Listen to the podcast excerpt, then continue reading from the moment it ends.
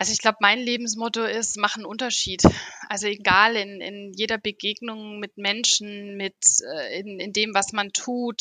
Ähm, also mir ist immer wichtig, einfach etwas zu bewirken.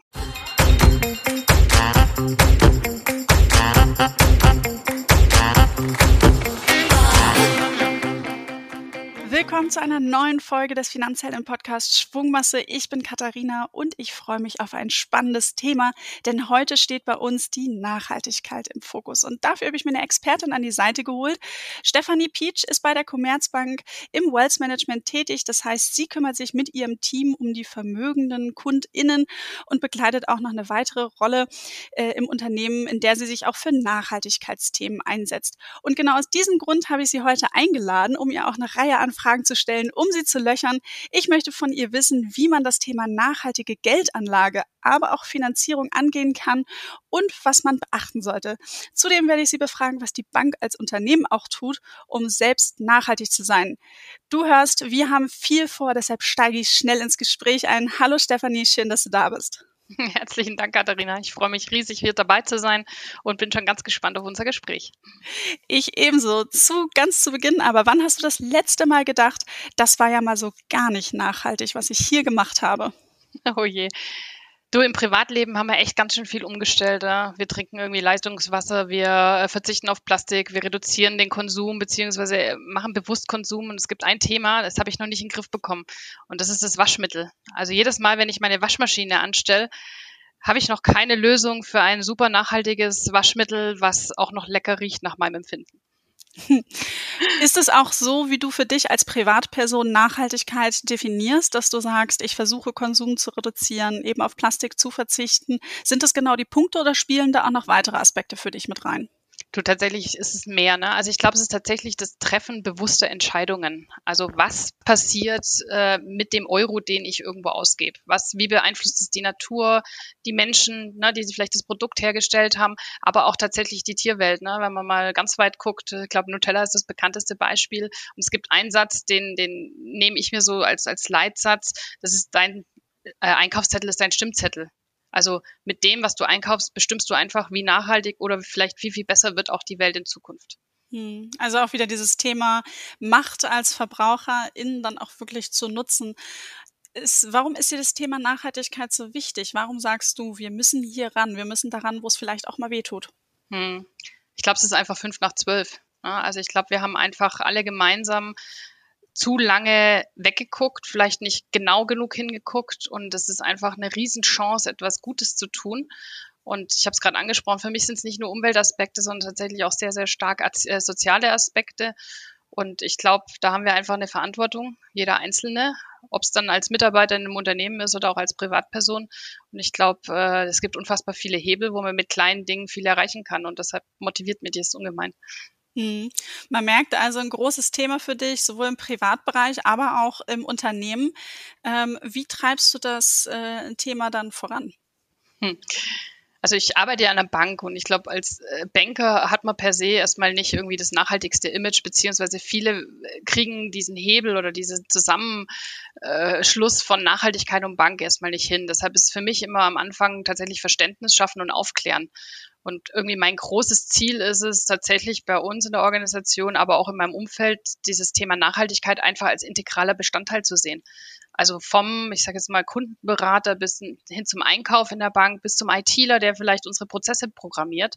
Wenn da jeder dran denkt, was, was sind die Auswirkungen für die Umwelt, für Dritte und vor allem, was kommt dann auch bei unseren Kunden an, dann äh, ja, schlägt mein ideales Herz, äh, ideelles Herzchen echt viel, viel höher. Und ähm, das, das ist das, wie ich es gern vorantreiben möchte bei uns im Unternehmen, ja. Ja, und heute bei uns auch im Podcast, denn du hast genau das richtige Stichwort gesagt, Aufklärung. Wir wollen ja heute wirklich zwei Punkte stärker betrachten, nachhaltiges Investieren, aber auch eben, wie geht's denn beim Finanzieren? Und bevor wir nochmal so in diese Bereiche einsteigen, wollte ich nochmal so gerne so einen Blick auf die Bank werfen. Ähm, du hast es ja gesagt, du arbeitest in der Commerzbank oder ich habe es im Intro erzählt. Und verrat uns doch mal eine Sache, wo keiner sofort wüsste oder denken würde, Mensch, da ist die Bank schon lange oder hat sie sehr nachhaltig agiert. Das hat auch einen Impact und äh, das weiß einfach keiner. Mhm. Also es ist tatsächlich ein sehr großer Stolz von uns ist unser Haupthaus, also unser, unser Headquarter-Gebäude in Frankfurt, was ja auch die Skyline ziert. Es war nämlich tatsächlich in Frankfurt das erste grüne Gebäude ever. Also das heißt schon damals, äh, und damals war es 1997, wurde das Gebäude als nachhaltiges Gebäude gebaut. Das äh, finde ich unfassbar. Ne? Das ist super, super lange her. Da hat noch eigentlich keiner drüber gesprochen. Und äh, da haben wir das Thema schon aufgegriffen. Ja, sehr gut. Und wenn du jetzt mal so auf die gesamte Branche so ein bisschen schaust, du meinst ja so, hm, man, man bekommt den Transfer da nicht so hin. Wo müssen Banken denn grundsätzlich noch besser werden? Also du hast so ein, zwei Bereiche ja schon angesprochen, dass jeder mit einem Blick drauf werfen muss und so seine Rolle. Aber gibt es da noch Punkte, wo du sagst, da kann man noch mal äh, genau den Finger reindrücken? Ja, definitiv. Also vielleicht nochmal einen, einen Schritt zurück. Im Endeffekt sind wir Banken ja das Bindeglied zwischen Konsumenten, sprich Investoren oder auch äh, ne, Kundinnen oder Kunden, die äh, Finanzierung suchen. Und auf der anderen Seite finanzieren wir natürlich Unternehmen. Und das fängt an beim Handwerker bis hin zum großen Unternehmen, äh, die im DAX notiert sind. Und ich glaube, wenn man da drauf schaut, was, was das für eine unfassbare Komplexität mit sich bringt, dann haben wir einfach die Aufgabe der, der Bildung und auch diese mangelnde Transparenz einfach aufzuklären. Da, glaube ich, haben wir noch einen weiten Weg zu gehen. Ich glaube, wir sind alle gemeinsam losgelaufen. Wir haben diese unumgängliche Verantwortung, haben wir für uns echt gekauft und auch verstanden. Und ich glaube, jetzt gilt es tatsächlich, äh, alle mitzunehmen und äh, da wirklich den Unterschied zu machen.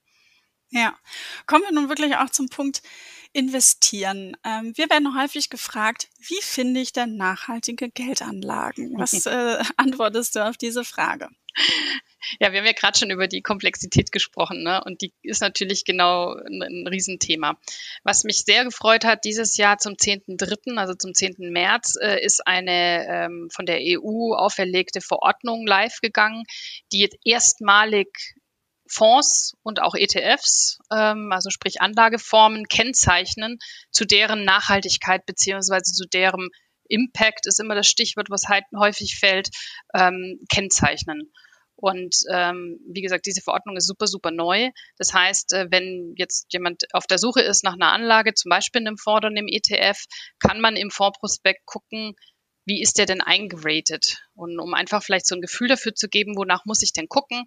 In der Regel sind die Produkte dann entweder als sogenanntes ESG-Impact-Produkt eingewertet oder zum Beispiel als ESG-Produkt.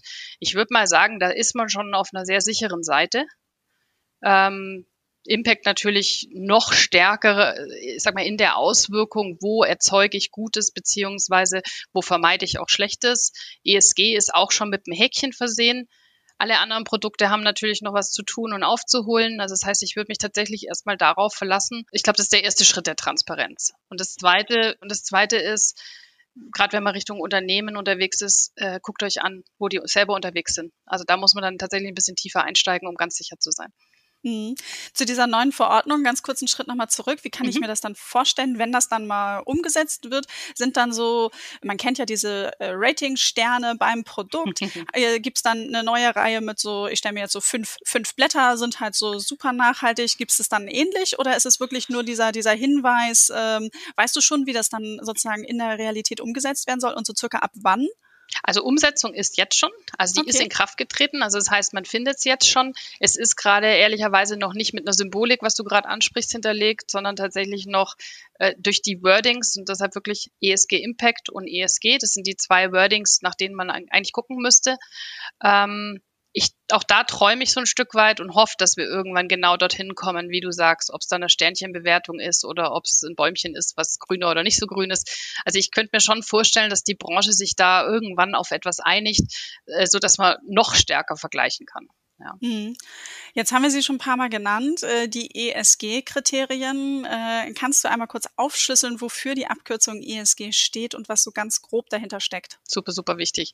Also das E steht erstmal für Environmental, was so viel bedeutet wie alles, was mit Umweltaspekten zu tun hat. Ja, da fällt dann Klimaschutz drunter, Biodiversität, aber auch tatsächlich die Vermeidung von Atomenergie zum Beispiel. Ne? Wenn man dann Richtung äh, S guckt, was ist, ne, Social, also soziale Aspekte, da kann man nochmal schauen, Mensch, ähm, wie, wie ist die Personalentwicklung in einem Unternehmen? Äh, wie ist die Überwachung auch von Lieferketten? Ne? Das Lieferkettengesetz war jetzt auch, glaube ich, in aller Munde. Ähm, aber auch, was wird, äh, sag mal, unter Menschenrechtsaspekten oder Arbeitsbedingungen, was wird vermieden? um, sag mal, einen positiven Impact zu haben. Und äh, zu guter Letzt im Endeffekt das G, das zielt ab auf die Unternehmensführung. Und da kommen wir dann auch bei so Themen vorbei, wie welchen Verhaltenskodex gibt's oder auch, wie viele Frauen in Führung gibt's zum Beispiel. Also das mhm. heißt, ähm, schon sehr, sehr umfangreich und ich finde, das sind so die, die drei wichtigsten Säulen ehrlicherweise auch der Nachhaltigkeit. Hm. Bist du denn der Meinung, dass diese Kriterien dann ausreichend Aufschluss auch darüber geben, dass dann eben auch eine Geldanlage nachhaltig ist? Oder sagst du, ja, es ist ein erster Schritt, aber so hundertprozentig ist es dann immer dann doch noch nicht. Hm, du nimmst es vorweg. Also für mich ist es tatsächlich ein erster sehr, sehr wichtiger Schritt und auch eine ganz wichtige Indikation. So ein bisschen, glaube ich, wenn man es vergleicht mit den Bioprodukten. Ne? Früher gab es ganz wenig Bioprodukte, heute kriegt man die, glaube ich, in jedem Supermarkt. Jetzt kann man natürlich noch anfangen zu gucken, ist es denn auch Fairtrade? Äh, Gibt es vielleicht weitere Siegel wie den blauen Engel? Und so ähnlich wird es, denke ich, auch bei den Finanzprodukten sein, dass sich einfach die, die komplette Branche da weiterentwickelt aber dieses Standardsetzen, vielleicht ist, ja, vielleicht ist das das beste Wort. Das ist jetzt mal eine Standardsetzung. Hm, ja, also ich persönlich muss ja immer sagen, beim Thema Nachhaltigkeit und auch nachhaltige Investments, äh, mir hilft es, dass ich für mich meine persönliche Definition von Nachhaltigkeit, was ist mir wichtig, also sowohl im äh, Supermarkt als aber dann auch bei der Geldanlage mit reinnehme, weil wenn ich gefragt werde immer, ja, ist es denn jetzt nachhaltig genug, dann sage ich so, okay, wie, wie, wie definierst du das für dich? Was sind die Punkte, die dir wichtig sind? Und vielleicht, äh, ähm, das ist ja, macht es ja auch dann so schwierig, dass es nicht so allgemeingültige Definitionen gibt und so, dass man sich halt erstmal irgendwie ähm, auch rantastet. Wie sagst du aber oder kannst du noch ein paar mehr Fragen mit an die Hand geben, die ich mir vielleicht stellen kann oder Themen, die ich mir anschauen kann, wenn ich ein nachhaltiges Produkt mir aussuchen möchte? Du, absolut. Also ich, ich glaube, was, was lohnt sich noch? Klar, welche Erfahrungen habe ich? Ne? Also das ist, glaube ich, so das Allerwichtigste. Ähm, wie breit möchte ich auch gehen? Also wie ist meine äh, ja, Mentalität in der Anlage an sich? Möchte ich streuen? Also möchte ich eher auf einen Indiz zum Beispiel gehen, wie so ein MSCI äh, ESG Climate? Ne? Dann geht man auf den Klimaindex. Oder sagt man, Mensch, ich bin total tief in einem Thema, was ich verstehe, was zum Beispiel Wasserstoff oder CO2-Ausstoß ist. Und ich suche mir ein Produkt, was darauf einzahlt. Also da bist du, wie du es gerade sagst, ne, das hat ganz viel mit Haltung und Einstellung zu tun. Und äh, ich glaube, äh, das sind so die, die ersten Dinge, die man sich stell, selber stellen, oder die Fragen, die man sich stellen muss. Geht es in eine Richtung, die ich auch ethisch mit mir persönlich äh, ausmachen kann? Und dann ne, bin ich bei dem, was ich vorhin schon mal gesagt habe, und dann tatsächlich einmal genauer hingucken, welche Produkte sind drin vertreten. Und wenn man dann aber wiederum sagt, oder, oder welche, welche Firmen auch vor allem, und, und für mich zum Beispiel ist eine Firma, wo ich immer wieder überrascht bin, die man, glaube ich, nicht so auf dem Schirm hat, ist Unilever. Unilever ist für mich jetzt nicht so ein äh, vordergründig nachhaltiges Unternehmen. Wenn man tiefer reinguckt, merkt man, äh, die sind einen unfassbaren Weg gegangen. Und das ist tatsächlich noch, glaube ich, die Herausforderung beim nachhaltigen Investieren, gerade wenn man dann auch selber äh, es machen möchte. Man muss tiefer einsteigen. Also nur, mhm. sag mal, den Stempel, den gibt's leider noch nicht. Ja. Und welche Möglichkeiten für nachhaltige Investments gibt es so grundsätzlich? Ist da schon die breite Produktpalette an Wertpapierarten alles mittlerweile möglich? Also von der Aktie, Fonds, ETF und, und weitere Produkte? Ähm, oder wie sieht's da aus? Ja, also es ist alles da. Das ist noch natürlich eine Nische. Also das heißt, auch die Volumen, die in den einzelnen Produkten vorhanden sind, sind ein Stück weit limitiert, aber du kannst ne, so wie eben besprochen, du kannst wirklich, du kannst dir eine, eine Aktie aussuchen, wo du einfach sagst, Mensch, da finde ich den Weg, den die gehen, super gut und, und damit identifiziere ich mich. Du kannst auf ETFs gehen, was ne, häufig mit Indizes sehr, sehr gut funktioniert oder tatsächlich Themenfonds. Und da sind alle namenhaften Anbieter, haben da mittlerweile Lösungen. Ja. ja. Und jetzt so ein bisschen, um dieses Kapitel Invest abzuschließen. Vorurteil oder Realität? Wir werden häufig gefragt, die Renditen bei nachhaltigen Investments, sind die niedriger und kosten höher? Ja, großartiges Mythos, was mir wirklich, äh, wirklich regelmäßig begegnet. Ähm, nein, also es ist mittlerweile bewiesen und da hat tatsächlich auch die Krise, ne, die Corona-Krise nochmal, ich sag mal, eine Schippe draufgelegt, dass Unternehmen, die nach ESG-Kriterien arbeiten und auch bewertet werden, egal ob es dann Investmentfonds sind oder nicht, die sind echt besser durch die äh, Corona-Krise, also sprich auch durch Marktschwankungen durchgekommen. Es gibt ähm, eigentlich keine Aufschläge, die man zahlt, nur weil ein Fonds ESG äh, gemanagt wird.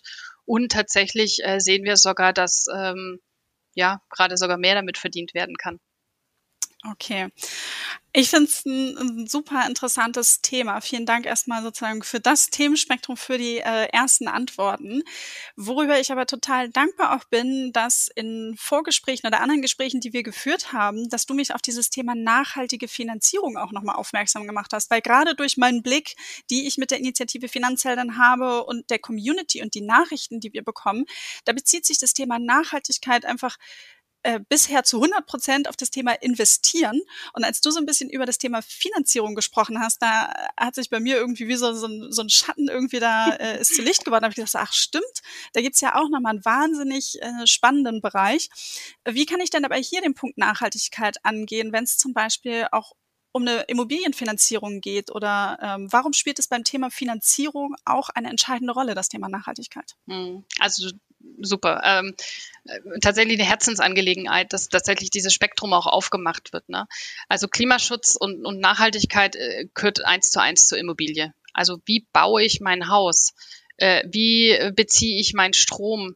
Wie gehe ich vor, wenn ich meine Materialien auswähle? Wo wurden die Materialien gefertigt? Ähm, also all diese Themen kann ich natürlich berücksichtigen im Hausbau und äh, gerade wenn man dann Richtung Finanzierung guckt, gibt es sogar tatsächlich Möglichkeiten und Fördermöglichkeiten durch äh, ne, die Kreditanstalt für Wiederaufbau, also die KfW zum Beispiel oder auch das Bundesministerium des Inneren, das ist BMI. Die helfen uns dabei tatsächlich, wenn man äh, anstrebt, ich sage jetzt mal zum Beispiel ein, ein äh, Passivhaus zu bauen, ähm, dass man sogar vergünstigte Kredite bekommt. Also das heißt, ähm, hat da einen Riesenhebel, nicht nur für sich persönlich, sag mal, geldlich in der, in der Finanzierung, sondern halt auch wieder Gutes zu tun für, für die Umwelt äh, und, und für, sag mal, auch langfristig ehrlicherweise Geld zu sparen, ja. Also das ist auch so mhm. ein Aspekt, was häufig vergessen wird, dass man mit der Art und Weise und sag mal des Energieausweises, den man mit seinem Haus dann halt auch hat, tatsächlich langfristig auch Geld sparen kann. Ne? Auch wenn es vielleicht am Anfang eine größere Investition ist. Okay, du sprichst es an, das Thema Investition, das Geld muss irgendwie aufgebracht werden. Da kommt dann wieder die äh, Bank ins Spiel und ähm, bei der Immobilienfinanzierung wird ja ähm, die Wohnung, das Haus auch von der Bank bewertet. Mhm. Spielen hier solche Nachhaltigkeitsfaktoren eine Rolle oder können die sich dann auch auf die Bewertung und vielleicht sogar dann auch auf den Zins, den ich erhalte, ähm, sich auswirken? Definitiv. Also wir gucken uns das sehr, sehr genau an. Ne? Und auf der einen Seite, um diese Förderprogramme äh, zu bekommen, die ich gerade vorhin angesprochen habe, guckt man genau auf, auf die Aspekte wie zum Beispiel, wie ist denn mein äh, Verbrauch in, in Kilohertz äh, Watt pro äh, Jahr. Ne? Also und dann tatsächlich hat man die Möglichkeit, auch gegebenenfalls einen Zinsabschlag äh, zu bekommen weil das natürlich auch wieder, ich sag mal, im großen Ganzen äh, nicht nur der, der Bank in der Art und Weise, wie quasi wir die Kreditportfolien bewerten, hilft, sondern tatsächlich dann halt auch wieder diesen Umweltaspekt hat. Ne? Hm. Du hast schon so ein paar Dinge angesprochen, die ich beim nachhaltigen eben Bauen dann mit einbringen kann. Also ich denke da sofort an die Solaranlage, eine Wärmeenergiepunkte, Entlüftungsanlage. Es sind ja auch so viele kostspielige Faktoren und ähm, du sagtest ja eben, es kann sich dann positiv auch auf einen Zins ähm, auswirken ähm, wie gehe ich dann am besten vor? Spreche ich das proaktiv an, ähm, dass ich das mit einbringe? Also hast du da vielleicht nochmal so einen Tipp für unsere HörerInnen, mhm. die sich darüber Gedanken machen, wie gehe ich das Thema an? Muss ich da erst mit meinem sozusagen Bauunternehmen sprechen? Brauche ich da irgendwelche Unterlagen dann fürs Beratungsgespräch? Da nochmal so ein bisschen so aus dem Nähkästchen geplaudert, Stefanie. Ja, ganz viele Fragen und super wichtige Fragen. Also tatsächlich, ich glaube, ähm, es hilft, wenn man sich da ähm, die Bank der Wahl an, an seine Seite stellt unbedingt auf die Homepages gucken. Es ist unfassbar viel äh, gerade zu dem Thema auch mittlerweile veröffentlicht. Das würde ich euch auf jeden Fall empfehlen. Und dann ähm, ja unbedingt proaktiv ansprechen. Und ja, da ist ganz viel Papierkram mit verbunden und da sind auch jede Menge Nachweise, die man bringen muss. Das ist in dem ersten Moment ein erhöhter Aufwand, aber der zahlt sich auf jeden Fall aus. Und ähm, also ich kann nur ermutigen, löchert da eure Berater genauso, wie du es gerade mit mir machst. Sehr gut. Ähm, Gibt es andere Bereiche bei Finanzierung, wo du sagst, auch da ähm, kann sich die Art der Finanzierung auf das Thema Nachhaltigkeit auswirken? Andere Produkte, wo es halt, ich sag mal jetzt das Haus äh, oder die Immobilie ist natürlich so sehr plakativ, ein großes Beispiel. Ähm, ich denke jetzt nochmal so an das Thema Automobil. Ähm, Gibt es da auch irgendwie Themen, wo man sagt, okay, auch da geht's in eine ähnliche Richtung, dass man da vielleicht einen Trend erkennt. Ähm, die Finanzierung fürs E-Auto jetzt mal ganz in die Tüte gesprochen ist, ähm, ist für mich als Verbraucherin vorteilhafter als der klassische Benziner oder ähm, gibt sowas am Markt noch nicht? Also äh, gibt es sicherlich. Ähm, ich kenne gerade noch ehrlicherweise keine Bank, die da differenziert. Ich könnte mir vorstellen, dass ähm, Automobilhersteller, die ja auch Finanzierung anbieten, da sicherlich eine Differenzierung machen. Äh, da bin ich jetzt tatsächlich ein Stück weit überfragt.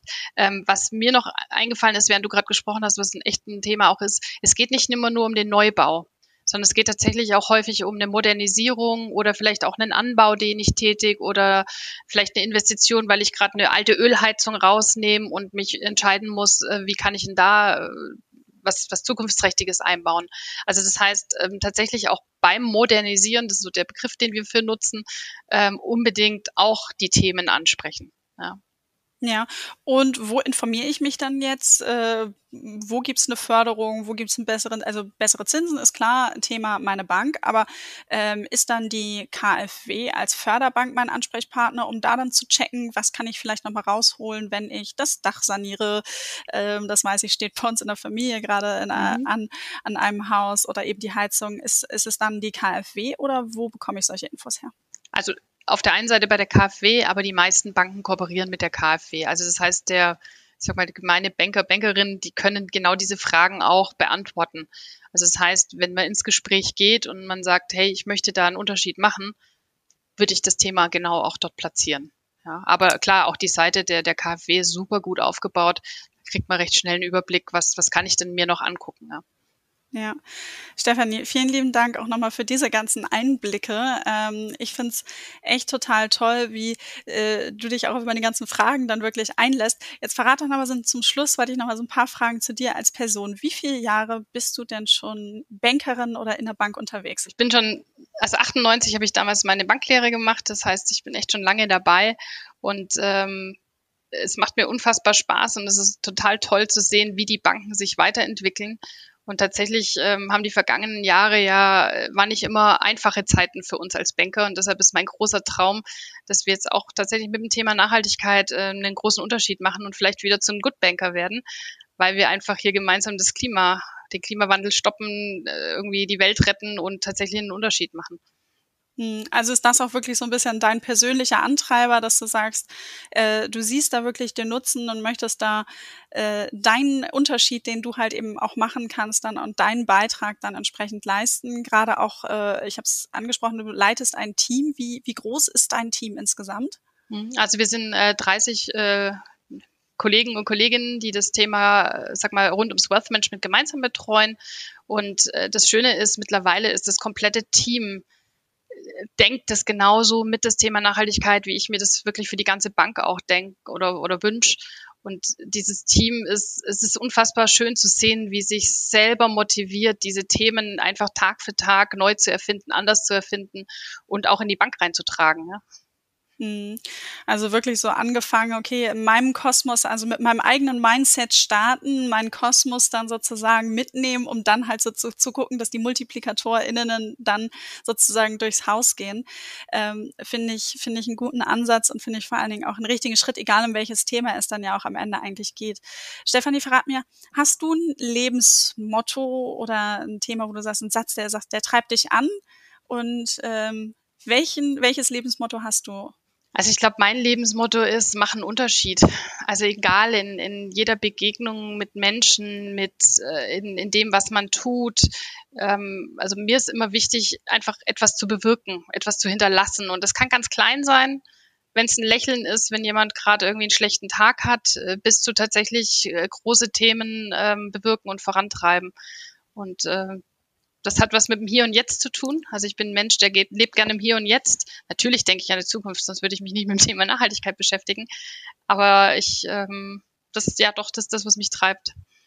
Sehr gut. Jetzt habe ich dich zu Beginn äh, ganz fies gefragt, was war denn äh, das letzte Mal, äh, was so gar nicht nachhaltig war. Zum Abschluss vielleicht nochmal ein positives Beispiel. Wann hast du das letzte Mal gedacht, das war wirklich mal nachhaltig, was ich hier getan habe? Ich habe ähm, tatsächlich eine Achtung, Plastik-Eierbox gekauft und wir kaufen jetzt nur noch lose Eier. Was echt nicht ganz einfach ist, weil es gibt nicht immer lose Eier. Das heißt, das ist dann die Entscheidung, kaufe ich Eier oder kaufe ich keine und zur Not kaufen wir keine Eier, wenn es keine Losen gibt. Alles klar. Und ganz zum Abschluss noch die Frage, kennst du oder hast du in letzter Zeit mal deinen CO2-Fußabdruck ausgerechnet? Oh ja, Oh ja, ganz, ganz wichtiges Thema.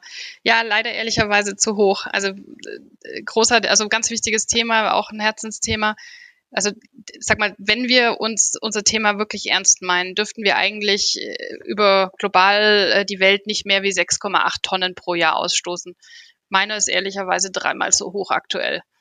Ähm, da spielt ganz viel das Thema Mobilität rein. Ähm, und tatsächlich, also ich esse zum Beispiel kein Fleisch mehr, also das heißt äh, von der Nahrung und so habe hab ich echt schon reduziert und wie gesagt, wir nutzen Ökostrom und so Dinge. Aber sag mal, unsere Reisen und ehrlicherweise, wenn wir dürfen, unsere Fernreisen, äh, die machen einem auch nochmal ein schlechtes Gewissen und deshalb ist der auch so hoch. Okay, alles klar. Also es gibt noch äh, Room for Improvement, äh, Dinge, die äh, Stellschrauben, an denen man noch drehen könnte, beziehungsweise es ist ja auch dann immer eine Frage, mache ich das bewusst? Wie kann ich es dann vielleicht auch ausgleichen? Was für Themen gibt es da? Ich glaube, Stefanie, all diese Themen geben uns vielleicht nochmal Raum, um irgendwann nochmal anzuknüpfen, um mal zu schauen, was hat sich weiterhin verändert, denn ich glaube, es wird sich unglaublich viel verändern, in der, auch in den nächsten ein, zwei Jahren ganz besonders und ähm, sage erstmal bis hierhin vielen, vielen lieben Dank für das Gespräch und ich wünsche dir noch einen schönen Tag. Ganz herzlichen Dank, Dito.